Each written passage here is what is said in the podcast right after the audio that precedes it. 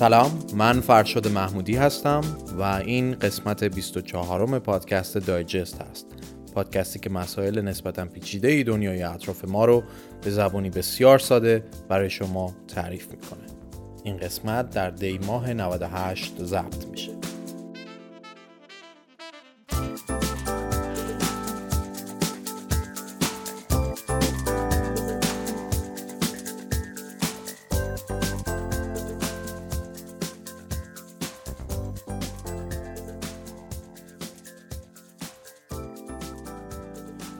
موضوع این قسمت معرفی و شناخت اجمالی تکنولوژی های نوینی هست که در چند دهه اخیر به وجود اومدن و تاثیر به سزایی هم در دنیای امروزه ما گذاشتن و می‌ذارن. خیلی وقتا این برانور ما میشینیم و اسم بعضی از این تکنولوژی های جدید به گوشمون می‌خوره و همچین قیافمون یه طور میشه از ندونستن که شاید یه زمانی مامان بزرگا و با بزرگامون این حسو به ما داشتن و دارن. وقتی که شما کار کردن با یه گوشی ساده یا کامپیوتر رو می‌خواهید بهشون توضیح بدید. معمولا هم اینو میگن که مادر جون من از این چیزا سر در نمیارم که آخه. این حسیه که شاید بیشتر ما الان نسبت به یه سری از تکنولوژی پیشرفته داشته باشیم. مثلا وقتی میشنویم cloud computing چیه یا اینترنت اشیا یا machine learning چیه سریع می‌خوایم بگیم والا که ما سر در نمیاریم. خب okay نمی‌دونیم ولی اشکال نداره که یکم خبردار بشیم ببینیم اینا چی‌ان. تا هر دفعه قیافمون همچین یه طور نشه که انگار لیمو ترش خوردیم. خیلی وقتا حتی تو جلسه های کاری پیش میاد چهار تا جوون میان و یه راه حل جدید برای مشکلات business ی به ما ارائه میدن و ما هم هر هر بر داریم همو نگاه می‌کنیم که اینا چی میگن. اصلا خودمو میگم به کسی هم بر نخوره. در نتیجه تصمیم گرفتم که این قسمت رو اختصاص بدم به معرفی ده تا از تکنولوژی های نوینی که دنیای امروز ما رو در حال شکل دهی هستند و ما شاید زیاد ازشون خبر نداشته باشیم. منظورم هم شما که خوره تکنولوژی و کامپیوتر هستید نیست.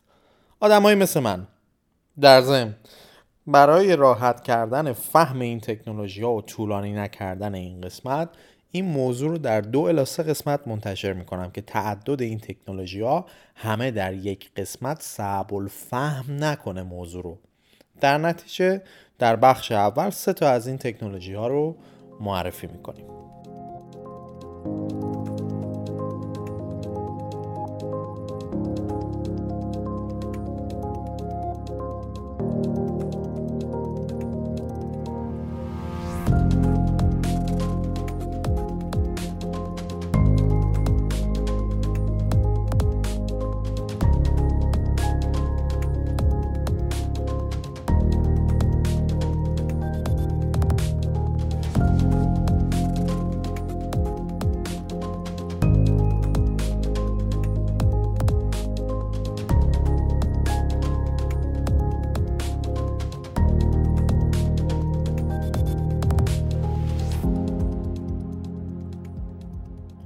هوش مصنوعی هوش مصنوعی یا به اختصار انگلیسی AI یا همون Artificial Intelligence جز اولین این تکنولوژی هاست که بهش می‌پردازیم و به احتمال 99 درصدی هم خیلی این واژه و مفهوم به گوشتون خورده خب چی هست؟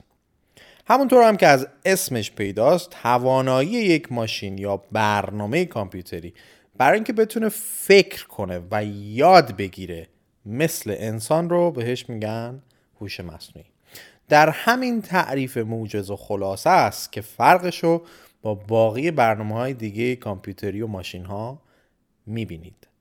فکر کردن و یاد گرفتن دو خصلت اصلی انسان.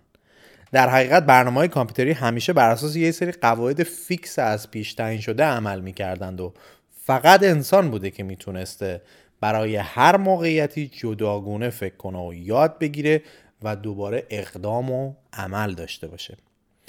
در بحث هوش مصنوعی ایده اینه که اگه ما بتونیم کاری کنیم ماشینا هم مثل انسان فکر کنند و یاد بگیرند در نتیجه می‌تونیم سیستم های خبره و فوق پیشرفته برای حل مسائل پیچیده خودمون خلق کنیم. پایه های نظری این که اساسا انسان بتونه هوش رو در یک جنس مادی قرار بده از زمان فیلسوف های باستان هم مطرح بوده. ولی اگه بخوایم یه تاریخ مشخصتر و واضحتر به مقوله هوش مصنوعی اطلاق کنیم دهه پنجاه میلادی زمانیه که میشه گفت اولین زمانی که واژه‌ای به اسم AI خلق میشه و تلاش های سیستماتیکی از اون زمان به بعده که در این حوزه شکل می‌گیره. افرادی مثل آلن تورینگ ریاضیدان انگلیسی که شهره به شکستن کد انیگما ارتش آلمان در جنگ جهانی دوم بود جز اولین کسایی که در حوزه هوش مصنوعی و اینکه آیا ماشین ها می‌تونن فکر کنن یا خیر قدم برداشت. اگر فیلم Imitation Game رو دیده باشید در مورد همین شکستن کد انیگمای جنگ جهانی دوم توسط آلن تورینگ هست. در دهه 50 آلن در رابطه با همین مفهوم هوش مصنوعی و اینکه آیا اصلا ماشینا می‌تونن فکر کنن یا نه یک آزمایشی رو آماده کرد که به تست تورینگ معروف شد که هنوز هم که هنوزه به عنوان یک معیار برای میزان پیچیدگی هوش استفاده شده در ماشین ها از اون استفاده میشه. حالا این آزمایش چی بود؟ آلن اومد دست گذاشت رو پیچیده ترین فرایند مغزی انسان یعنی زبان. ساختار آزمایش به این شکل بود که باید یک داور انسان با چند نفر وارد مکالمه می‌شد که نمیدیدشون و یکی از همین افراد هم یک ماشین بود. و این داور از کیفیت مکالمه انسان باید تشخیص می‌داد که اون طرف یک ماشینه. خود ترینگ اعتقاد داشت که تا سال 2000 کامپیوترهایی به وجود خواهند آمد که قادر به فریب دادن انسان در این تست خواهند بود. اما جالبه باید بدونید که با اینکه پیشرفت های زیادی در حوزه هوش مصنوعی به دست اومده اما تا به کنون هیچ AI یا هوش مصنوعی در حقیقت نتونسته که این آزمایش رو پاس کنه. با اینکه یکی دو تا ربات بیشترین امتیاز رو تا به الان به دست آوردن اما هنوز که هنوزه این آزمایش رو هیچ هوش مصنوعی پاس نکرده. حالا از اینکه بگذریم بریم سراغ اینکه این هوش مصنوعی داره در کجا به ما کمک می‌کنه. مدلش هم اینطوریه که با استفاده از روابط و الگوریتم های مختلف ریاضی الگوهایی که در میان حجم عظیمی از داده های سازمان یافته وجود دارد رو پیدا می‌کنه ذخیره می‌کنه و بعد از این مرحله می‌تونه مسائل خاصی رو حل کنه.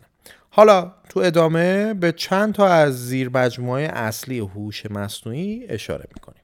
خب اولین زیر مجموعه از این سیستم سیستم های بینایی ماشین هست. این سیستم ها می‌تونن ورودی های تصویری یا ویژوالی که به اونا داده میشن رو بفهمن و تفسیر کنن. نمونه ای از سیستم های مجهز به بینایی ماشین موبایل های جدید شرکت اپل هستند که با فناوری به نام Face ID چهره صاحب موبایل رو تشخیص میدن و قفل گوشی باز میشه. مثال دیگه ای از این سیستم ها نرم افزاریه که پلیس برای شناسایی مجرما از اون استفاده می‌کنه. موضوعی که در خیلی از این فیلم ها هم دیدیم. این سیستم ها این گونه عمل می‌کنن که شبیه سازی تصویر یک فرد رو به عنوان ورودی می‌گیرن و در میون مجموعه عکس های موجود در سیستم اطلاعاتی پلیس شبیه ترین فرد به تصویر طراحی شده رو پیدا می‌کنن دومین سیستم سیستم سیستم های برای برنامه ریزیه در این سیستم ها با توجه به پارامترها و شرایطی که به سیستم داده میشه هوش مصنوعی می‌تونه بهترین برنامه رو ارائه بده. برای مثال پیدا کردن کوتاهترین مسیر از خونه شما تا نزدیکترین دارخونه یا سر کارتون. مثل همین برنامه های مسیریابی که روی گوشیتون نصبه و هر روز دارید ازش استفاده می‌کنید. پردازش زبان طبیعی. این سومیه. با استفاده از هوش مصنوعی این امکان وجود داره که شما با کامپیوتر یا یک سیستم هوشمند ارتباط برقرار کنید و اون سیستم زبان شما رو بفهمه. حالا این ارتباط می‌تونه به صورت کلامی باشه یا نوشتاری. برای مثال برنامه سیری دستیار هوشمند اپل با استفاده از هوش مصنوعی می‌تونه خواسته کاربراش رو بفهمه و اونها رو انجام بده. سیستم های نماینده اطلاعاتی. برنامه های وجود دارن که دارای اطلاعات سازمان یافته و خاصی هن.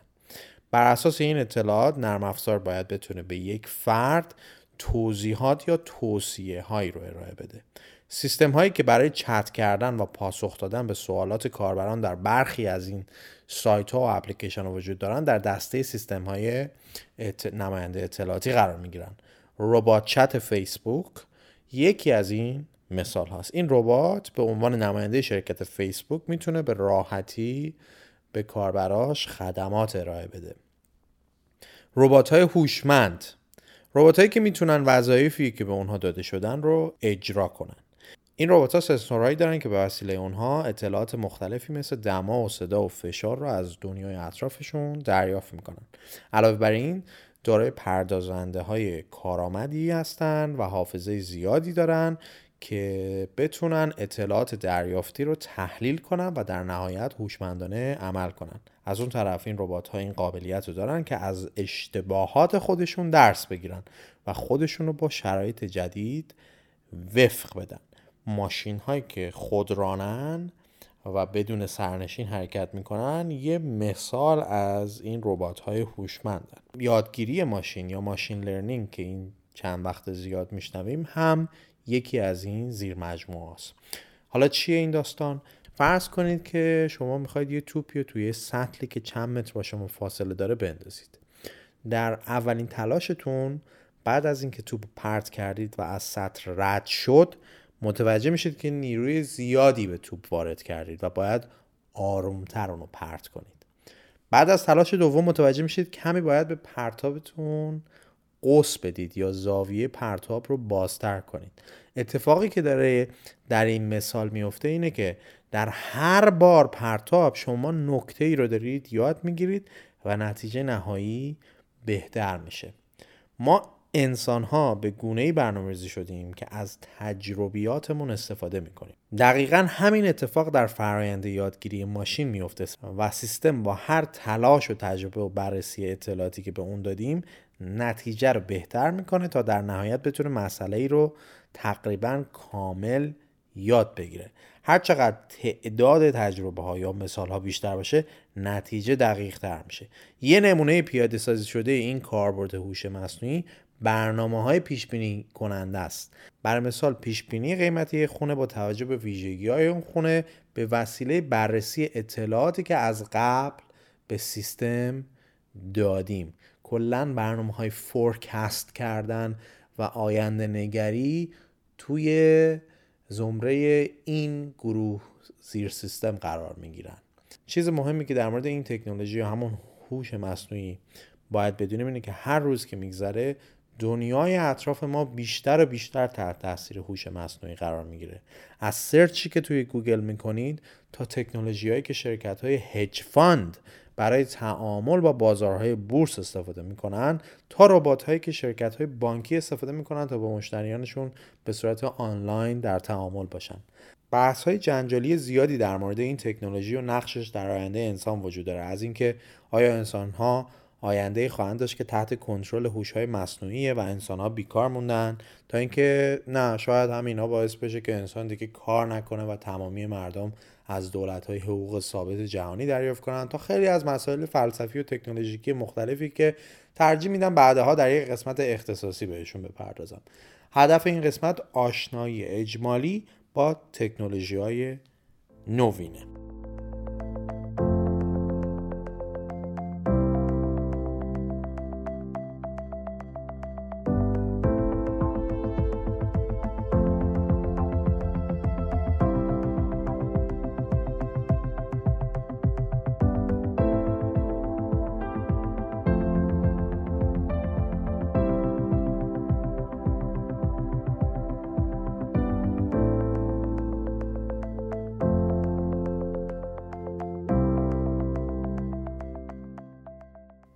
رایانش ابری خب دومین تکنولوژی رایانش ابری هست آیا این جمله به گوشتون خورده که تاریخ خودش رو تکرار می‌کنه شاید براتون جالب باشه که بدونید تاریخ کامپیوترها هم شبیه به تاریخ جنگ ها، انقلاب ها و پادشاه هاست. در سه الا چهار دهه گذشته جریانی در دنیای کامپیوترها واضح بوده. از مد افتادن کامپیوترهای بزرگ و سیستمهای مرکزی و به مد آمدن کامپیوترهای شخصی که اختیار عمل رو به خود افراد میدن. قبل از به مد رسیدن کامپیوتر شخصی در دهه 80 میلادی اگه که می‌خواستید داده های فروش شرکتتون رو برای مثال با عجله تحلیل کنید باید احتمالا از شرکت هایی که خدمات پردازش داده میفروختن این سرویس رو خریداری می‌کردید. و اونها هم این کار رو با کامپیوترهای بزرگ و گرون قیمت خودشون انجام می‌دادن. اما الان شما همین کار رو خودتون با باز کردن یه برنامه در صفحه دسکتاپ کامپیوتر شخصیتون انجام می‌دید. اما همونطور که گفتم گویا این مد دوباره داره برمیگرده. بسیاری از شرکت ها آروم آروم به این پی بردن که خرید خدمات کامپیوتری یا همون رایانشی به صرف تر از اینه که خودشون این کار رو انجام بدن. به این مد جدید به اصطلاح رایانش ابری گفته میشه. البته این خیلی کلیشه باید بریم داخلش ببینیم چیه این داستان رایانش ابری. رایانش ابری به زبان ساده یعنی اینکه به جای تمام نرم افزارها و سخت افزارهای کامپیوتری که یا داخل کامپیوترتون نشستن یا داخل شبکه شما هستن شما از همون خدماتی که توسط یه شرکت دیگه ارائه شدن استفاده بکنید و خودتون مثلا دیگه کلی هزینه نکنید اون برنامه ها رو برای خودتون داشته باشید. اینکه این نرم افزارها و سخت افزارها کجا واقع شدن برای شما کاربر فرقی نمی‌کنه. به اصطلاح همه اینها جایی در ابرهای اینترنتی انجام میشن. بدون اینکه شما حس کنید. البته تفاوت در معنای تخصصی وجود داره. ولی برای آسون کردن مفهوم از این تعریف عام استفاده می‌کنیم. حتما پیش اومده که از محاسبات ابری یا cloud ها استفاده کرده ایم و متوجهش نبودیم. برای مثال وقتی عبارتی رو در گوگل search می‌کنید کامپیوتر شما در پیدا کردن نتایج جستجو نقشی نداره. شما جمله مورد نظرتون رو می‌نویسید و enter می‌زنید. این جمله در یکی از کامپیوترهای قدرتمند گوگل تجزیه و تحلیل شده و نتیجه به سرعت برای شما نمایش داده میشه. در این پروسه شما نمی‌دونید که این جمله دقیقا در کجا و در کدوم سیستم پردازش شده. البته دونستنش هم زیاد اهمیتی نداره. مثال دیگه استفاده از ایمیل یا حتی برنامه های مثل واتساپه شما در هر جای دنیا که باشید به وسیله هر کامپیوتر یا موبایلی می‌تونید به حساب کاربری خودتون وارد بشید و به اطلاعات موجود در حساب کاربریتون دسترسی داشته باشید. یکی از کاربردهای جدیدتر cloud ساخت فایل های گوناگونه. در این سیستم ها شما به اینترنت وصل میشید و به سراغ شرکت ارائه دهنده سرویس مورد نظرتون میرید و از سرویس های اون شرکت استفاده می‌کنید. برای مثال گوگل خدماتی رو تحت عنوان گوگل document به کاربراش ارائه میده. تو این سرویس شما می‌تونید مثل نرم افزار ورد در اون فایل های متنی بسازید. مثل اکسل جداولی رو تهیه بکنید و یا حتی مثل پاورپوینت می‌تونید فایلی برای ارائه درست کنید.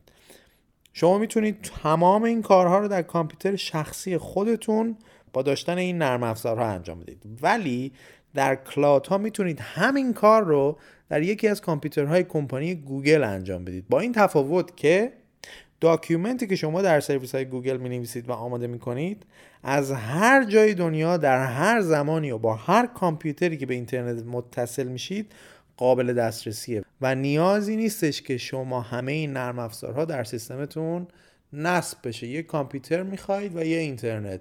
دیگه برنامه رو لازم نداره که نصب روی سیستمتون کرده باشید. همه چیز رو اینترنته و هر جای دنیا باشید بهش می‌تونید وصل بشید. دیگه مشکل اینکه هاردم پرید و اینا هم وجود نداره. به زبان خیلی ساده انگار که خدمات کامپیوتری یا رایانشی رو برون سپاری می‌کنید. به قول جف بزوس مدیر عامل آمازون شما که برق خودتون رو برای خودتون تولید نمی کنید چرا باید رایانش یا computing رو برای خودتون انجام بدید؟ حالا خب که اگه قراره که از ابرها یا cloud ها استفاده کنیم و به قول این رایانش رو برون سپاری کنیم خب چه گیرمون میاد؟ خب چند تا فایده وجود داره که الان یواش یواش بیشتر شرکت های بزرگ در حال مهاجرت کردن به ابرهای رایانشی هن. یکیش بهره‌وری و هزینه است.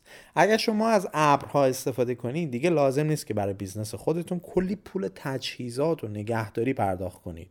حتی تیم IT آنچنانی هم لازم ندارید که عملیات کامپیوتری شما رو براتون انجام بدن و این باعث میشه هزینه هاتون به شدت کمتر بشه. مسئله بعدی امنیت اطلاعاتتونه. یکی از نگرانی هایی که هر شرکتی فارغ از سایز شرکت یا صنعت داره بحث امنیت اطلاعات. نفوذهای اطلاعاتی و حک و جرایم اینترنتی می‌تونن به وچه و درآمد یک شرکت ضربه وارد کنن. حالا اگه شما صاحب یک کسب و کار هستید با رفتن روی ابرهای کامپیوتری از امنیت بالاتری برخوردار خواهید بود. چون اون ابرها خودشون سیستم های امنیتی پیچیده ای رو معمولا به کار می‌گیرن تا شمایی که مثلا فقط یه وبسایت خرید فروش ساده رو دارید. مسئله بعدی وسعت پذیریه یکی از موارد دیگه اینه که هر شرکتی در هر برهه زمانی نیازهای متفاوت آیتی داره. یه زمانی شما باید سریع بزرگ بشید و یه زمانی هم باید اتفاقا سایز شرکتتون رو کوچیک کنید. حالا اگه خودتون بخواید این کار رو انجام بدید در این مواقع کلی دردسر خواهید داشت. در صورتی که وقتی از ابرها استفاده می‌کنید به دلیل اینکه زیر ساخت فراهمه راحت می‌تونید وسط عملیات خودتون رو کم و زیاد کنید. حالا اگه باز خودتون بودید باید کلی می‌رفتید تجهیزات میخریدید سایز رو بزرگتر می‌کردید. اگر هم می‌خواستید داون سایز بکنید باید کلی از اون تجهیزاتی که خریداری کرده بودید رو باید میفروختید. ببین چقدر دردسر داره. مسئله بعدی جابجاییه. خب مسئله مهمی هم هست. مسئله که وقتی شما از اپ ها استفاده می‌کنید راحت از هر جای دنیا با هر وسیله حتی موبایل هم می‌تونید به اطلاعات خودتون دسترسی پیدا بکنید. مورد دیگه جلوگیری از فجایع از دست دادن اطلاعات. همیشه این نگران وجود داره که اگر از فایلاتون ذخیره یا بکاپ به اصطلاح نگرفته باشید بعد اگه یه اتفاقی بیفته اون وقت همه چیز رو از دست می‌دید. اما زمانی که چیزی رو در ابر ذخیره می‌کنید دیگه همیشه مطمئن هستید که حتی دستگاه شما هم اگر گم بشه شما به این اطلاعات دسترسی دارید و از بین نمیرن. مثل وقتی که گوشی تلفن شما از عکس های گالریتون هر چند وقت یک بار بکاپ روی ابری مثلا به اسم آی کلاود نگه میداره در گوشی های اپل. بحث ابرها و شرکت هایی که این سرویس رو ارائه میدن در چندین سال اخیر بسیار داغ شده. برای نمونه بزرگترین سایت فروشگاه اینترنتی جهان یعنی آمازون در اوایل سال 2006 به بزرگترین ارائه دهنده رایانش ابری عمومی جهان تبدیل شد. جف بزوس مؤسس آمازون وقتی که فهمید تنها از بخش کوچیکی از سیستم های خودش استفاده می‌کنه شروع کرد به اجاره دادن این فضای اضافی سیستم های خودش. در ایران هم این بخش پیشرفت های بسیاری داشته. فکر نکنید که ایران از این قضیه عقب مونده. در مثال یکی از شرکت هایی که در حوزه تکنولوژی ابری کار می‌کنه شرکت ابر آروانه که اسپانسر این قسمت هم هست. فرض بگیریم که شما می‌خواهید برای خودتون یه وبسایتی را بندازید. برای سایتتون یه دامنه نیاز دارید. مثلا digest.com حالا می‌تونید برید و این دامنه رو از هر سایتی مثل nick.ir یا هر جای دیگه تهیه بکنید. و بعد برای افزایش سرعت بارگذاری سایتتون و همینطور بهبودی سئو اون از محصول CDN ابر آروان استفاده کنید. حالا چرا اگه از این محصول استفاده کنید خوبه؟ باز فرض کنید شما از یه شرکت هاستینگ سروری رو گرفتین که در فرانکفورت آلمانه و فایل های سایت خودتون رو روی اون آپلود می‌کنید. در حالت عادی وقتی کاربرای وبسایت شما در هر نقطه ای از جهان تو مرورگر خودشون آدرس سایت شما رو وارد می‌کنن برای اینکه بتونن سایت شما رو ببینن درخواستشون برای دسترسی به سمت سرور شما برای سایت شما که تو آلمان قرار داره میره. هرچی کاربری که قصد داره سایت شما رو در مرورگر خودش باز کنه فاصله جغرافیاییش تا این سرور بیشتر باشه سایت شما دیرتر تو مرورگرش بالا میاد و لود میشه. مثلا کاربری که توی آمریکاست دیرتر به سایت شما دسترسی پیدا می‌کنه تا کاربری که توی هامبورگ آلمانه. اما حالت دیگه استفاده از ساختار CDN در این ساختار سرورهایی در سراسر دنیا پخش شدن. وقتی شما برای سایتتون از سرویس CDN استفاده می‌کنید یک کپی از محتوای سایتتون علاوه بر سرور اصلی زور سرورهای CDN هم ذخیره میشه و درخواست کاربرا برای دسترسی به سایتتون به جای سرور اصلی به سمت سرورهای CDN ارسال میشه. اینطوری. حتی اگه سرور اصلی شما تو همون فرانکفورت آلمان باشه و کاربری از آمریکا بخواد بهش دسترسی پیدا کنه به جای وصل شدن به سرور شما تو آلمان وصل میشه به سرویس های ابر آروان که تو آمریکاست. و بلافاصله سایت شما در مرورگرش باز میشه. از طرفی سیستم های ابری مثلا در اینجا ابر آروان به اصطلاح پی از یوگو هستند یعنی به همون میزانی که از خدمات استفاده کنید هزینه پرداخت می‌کنید. و در از هزینه اضافی علکی براتون دیگه لحاظ نمیشه. هر کسی که در فکر این هست که یک وبسایتی یا وبلاگی اپلیکیشنی چیزی راه اندازی کنه شاید بد نباشه که یه سری هم به سایت ابر آروان بندازه که ببینه می‌خواد از سرویس های این تکنولوژی جدیدی که بسیاری از شرکت های دنیا به سمتش دارن حرکت می‌کنن استفاده کنه یا نه. سایتشون هم هست arvancloud.com بریم سراغ تکنولوژی بعدی.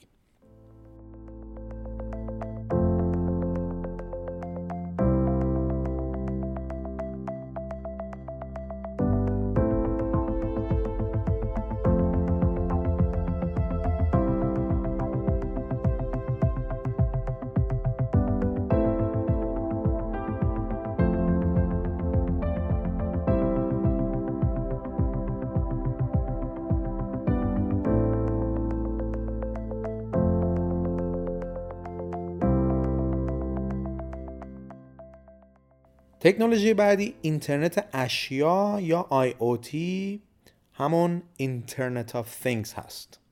خب IoT یا اینترنت اشیا در اصل اشاره داره به اینکه الان میلیاردها دستگاه فیزیکی در سرتاسر سر دنیا می‌تونن به اینترنت وصل شن و اطلاعات دریافت کنن و بفرستن.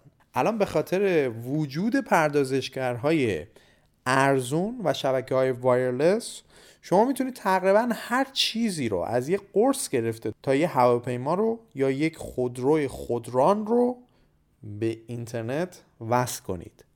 این کار باعث میشه که یه سطح از هوش دیجیتالی به دستگاهایی که هوش ندارن اضافه بشه تا اونا بتونن که اطلاعات رو آنی بدون دخیل بودن انسان با دنیای دیجیتالی به اشتراک بذارن. خب حالا این یعنی چی؟ برای مثال لامپ خونه شما می‌تونه با یه اپلیکیشن روی گوشیتون و یک دستگاه IoT روشن خاموش بشه.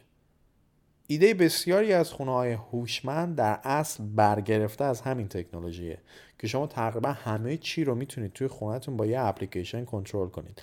از روشنایی گرفته تا سیستم گرمایش و تلویزیون و خیلی چیزهای دیگه. و در بعضی از مواقع اصلا حتی مهم نیستش که شما کنترل کنید بلکه بر اساس برنامه ریزی که شده خود خونه همه چیز رو بر اساس نیازهای از پیش تعریف شده شما مدیریت می‌کنه. نه تنها خونه های هوشمند بلکه ایده شهرهای هوشمند هم خیلی مبتنی بر استفاده از این تکنولوژیه زمانی که دیگه شما همه چیز رو بتونید به اینترنت وصل کنید از چایساز گرفته تا اسباب بازی بچه تا موتور هواپیما در نتیجه دستگاه هایی که تا قبلش فقط یک کار فیکس ثابت رو انجام می‌دادن رو به این دلیل که حالا به اینترنت و یک سامانه وصل هستند باعث میشه که توانایی کاربردی اونها افزایش پیدا کنه. در حقیقت این واژه اینترنت اشیا به دستگاه اطلاق میشه که خودشون در اصل قابلیت اتصال به اینترنت رو ندارن و اینکه بتونن با شبکه بدون دخالت انسان ارتباط برقرار کنن.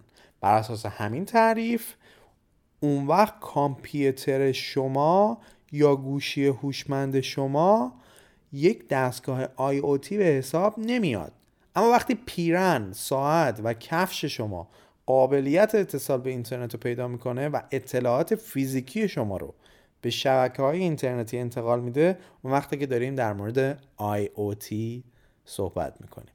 همینطور هم که صحبت می‌کنیم احتمالا مثالهاش داره تو ذهنتون رد میشه دیگه. از ساعت های هوشمند گرفته یا لباس هایی که توسط شرکت های بزرگ مثل لیوایز و گوگل و شرکت های دیگه در حال درست شدنه. فکر این که ما بیایم و به اشیا یک حسگر و لایه هوشی اضافه کنیم برمیگرده به دهه 80 90 میلادی که از یک وندینگ ماشین کوکاکولا تو دانشگاه کارنگی آمریکا شروع شد. اونم به این شکل که شما قبل از اینکه برید سراغ یخچالی که توش نوشیدنی یا کوکاکولا بودن از طریق برنامه می‌تونستید متوجه بشید که آیا یخچال پر هست و اگر بله آیا نوشابه خنک هستن یا نه. که این همه از پلار را نیفتن ملت. برن پایین بعد تازه متوجه بشن که نوشابه نیست یا اگرم هست خنک نیست. اما تو این زمان نبود که این تکنولوژی IoT پا گرفت. ظهور تک های RFID یا همین چیپ های کوچیکی که قابلیت ارتباط بدون سیم رو دارن و اینترنت پرسرعت دو تا از عواملی بودن که باعث شد این تکنولوژی پا بگیره. البته پدید اومدن IPv6 هم یکی دیگه از عواملیه که به این تکنولوژی کمک می‌کنه. این اسم IPv6 هم برای کسایی که نمی‌دونن به همون معنی IP یا اینترنت پروتکل هست که ورژن های مختلفی داره. می‌دونید که هر دستگاهی که به اینترنت وصل میشه یک آدرس IP داره. مثلا لپتاپ شما یا کامپیوتر شرکتتون یا هر دستگاه دیگه مطمئن هستم که اون اعداد 192 نقطه 68 نقطه 0 نقطه یک یا هر چیز دیگه یا این اعدادی که معمولا برای URL آدرستون قرار می‌دید رو دیدید. به اون میگن آدرس IP خب این IP آدرسی که بیشتر ماها داریم استفاده می‌کنیم در حقیقت ورژن 4 هستش که از 32 بیت استفاده می‌کنه برای آدرس های پیاش یعنی دو به توان 32 آدرس یا به عبارت دیگه 4 ممیز 29 میلیارد IP آدرس. به نظر زیاد میاد ولی تقریبا بیشتر این آدرس ها استفاده شدن یا تخصیص پیدا کردن به مؤسسه های مختلف. خب حالا اگه این همه دستگاه جدید از لباس گرفته تا قرص و یخچال و غیره قراره به اینترنت وصل بشن باید چه کرد وقتی آدرس IP جدید نداریم؟ برای همینه که version 6 به وجود اومده که کمبود این نیاز رو پوشش بده. حالا اگه خواستید خودتون بعدا بیشتر راجبش تحقیق کنید می‌تونید که search بکنید و بفهمید داستان چی هست. در نتیجه chip های RFID اینترنت پرسرعت و همین IPv6 از عواملی بودن که به پا گرفتن اینترنت اشیا کمک کردن. حالا یه مثال صنعتی براتون بزنم. از اینکه ببینید مثلا اینترنت اشیا چطوری دیگه می‌تونه کمک کنه به ما انسان ها فرض کنید که شما یه کشاورزی در یه زمین کشاورزی می‌تونید دستگاه هوشمندی که می‌تونه به اینترنت وصل و همچنین سنسور رطوبتی هم داره تو بساط خاک بذارید و با توجه به اطلاعاتی که اون دستگاه میفرسته میزان رطوبت خاک رو بفهمید. با توجه به این اطلاعات خود دستگاه به سیستم آبیاری سیگنال میفرسته و در بهترین زمان ممکن آبیاری شروع میشه و محض اینکه رطوبت خاک به حد مناسب رسید آبیاری قطع میشه. شما هم نشستید دارید تیتاپتون رو می‌خورید. نه دیر آبیاری کردین نه زود نه زیاد و نه کم. خودتون حساب کنید که چقدر بهرهوری افزایش پیدا می‌کنه. این نمونه صنعتیش بود حالا.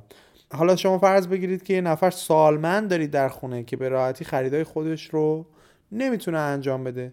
اگه شما یه یخچال هوشمند داشته باشید که میزان محتویات خودش رو خودش تشخیص بده و به محض خالی شدن خودش از یک فروشگاه یک فروشگاه آنلاین خرید رو به صورت اتوماتیک انجام بده این میشه یک نمونه دیگه ای از IoT اینا همه نمونه های مختلف اینترنت اشیان که می‌تونه تغییر بزرگی رو در زندگی ما انسان ها درست بکنه. اما این تکنولوژی تهدیداتی هم با خودش داشته و داره. بزرگترین معزلی که این داستان داره بحث امنیته. وقتی تمام این دستگاه های دور و اطراف شما قابلیت اتصال به اینترنت پیدا می‌کنن و اطلاعات رو با این شبکه بزرگ جهانی به اشتراک می‌گذارن در نتیجه قطعا زیر ذربین هکرها هم قرار می‌گیرن. و چون این دستگاه ها در حریم شخصی شما هستن در نتیجه حفاظت اطلاعات از اهمیت خیلی زیادی برخورداره. اما تا الان امنیت این دستگاه های IoT بسیار ضعیف بوده و منجر شده به حفره های نفوذ برای هکرها. محققا فهمیدن که حدود 100 هزار تا وبکم وجود داره که به راحتی می‌تونن هک بشن. یا مثلا هکرها می‌تونن به بعضی از مدل های ساعت های هوشمند بچهتون وصل موقعیتش رو رهگیری کنن و یا حتی از همون ساعت به عنوان یه وسیله برای استراق سم استفاده بکنن. اما این ریسک حتی در صنایع می‌تونه بیشتر هم باشه. دقیقا این یکی از نقاطی است که می‌تونه حفره برای حملات سایبری به تأسیسات مختلف باشه. اینترنت اشیا پلیه بین دنیای دیجیتالی و دنیای فیزیکی. این به معنی اینه که حک کردن دستگاه ها می‌تونه عواقب جدی به همراه داشته باشه. بر مثال حک کردن یه حسگر حرارتی در یک پالایشگاه می‌تونه اپراتور رو طوری فریب بده که باعث بشه تصمیم اشتباه و فاجعه آمیزی بگیره. به هر حال این تکنولوژی در ابتدای چرخه عمر خودشه و در آینده بسیار نزدیک. باید شاهد تحولات بسیاری در این حوزه باشیم. حتی خیلی از business ها و استارتاپ های آینده از این تکنولوژی به عنوان هسته اصلی فعالیت خودشون دارن استفاده می‌کنن. خب با دایجست همراه باشید تا در قسمت های بعد با باقی این تکنولوژی های نوین که زندگی ما رو دستخوش تغییرات کردن بیشتر آشنا بشید